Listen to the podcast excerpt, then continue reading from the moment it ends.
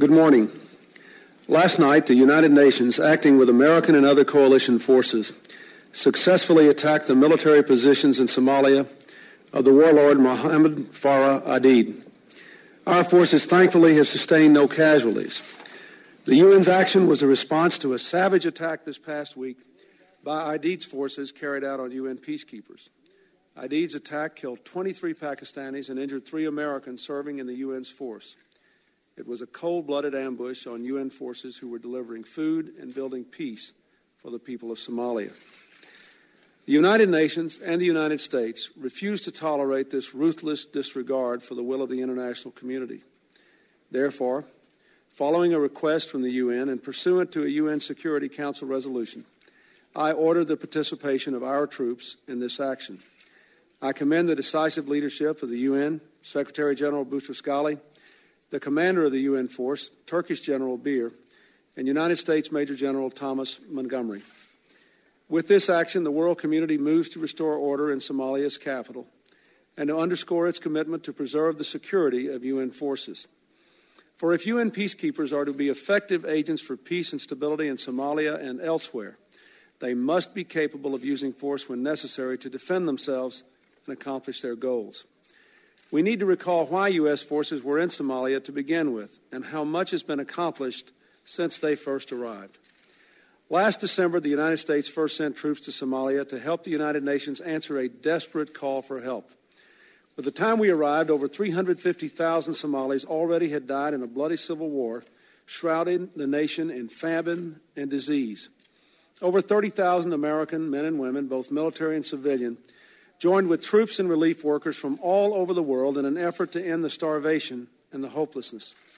They worked with courage and dedication to quell the violence, rein in the warlords, and deliver tons of urgently needed food and medicine. That humanitarian effort restored hope, advanced our interests, and represented the very best of America's ideals. Today in Somalia, crops are growing, starvation is ended, refugees are beginning to return, schools and hospitals are reopening, a civil police force has been recreated, and Somalia has begun a process of national reconciliation with the goal of creating the institutions of democracy. As a result, over recent months, we've been able to reduce our troop presence in Somalia down to fewer than 4,000, a small fraction of the total UN force. While American and UN efforts in Somalia have been successful, there remains a small but dangerous minority of Somalis who are determined to provoke terror and chaos.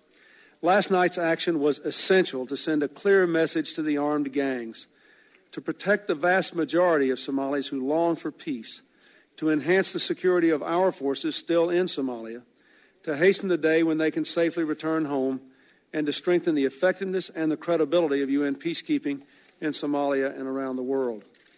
The UN's action holds an important lesson about how our nation can accomplish our own security goals in this new era. Although the Cold War is over, the world remains a dangerous place. The United States cannot be the world's policeman, but we also cannot turn a blind eye to the world's problems, for they affect our own security, our own interests, and our own ideals. The U.S. must continue to play its unique role of leadership in the world, but now we can increasingly express that leadership through multilateral means, such as the United Nations, which spread the costs and express the unified will of the international community.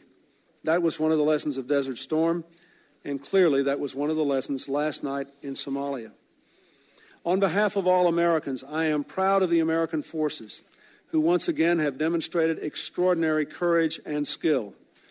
The world thanks them and all other UN forces in Somalia for their service, for striking a blow against lawlessness and killing, and for advancing the world's commitment to justice and security.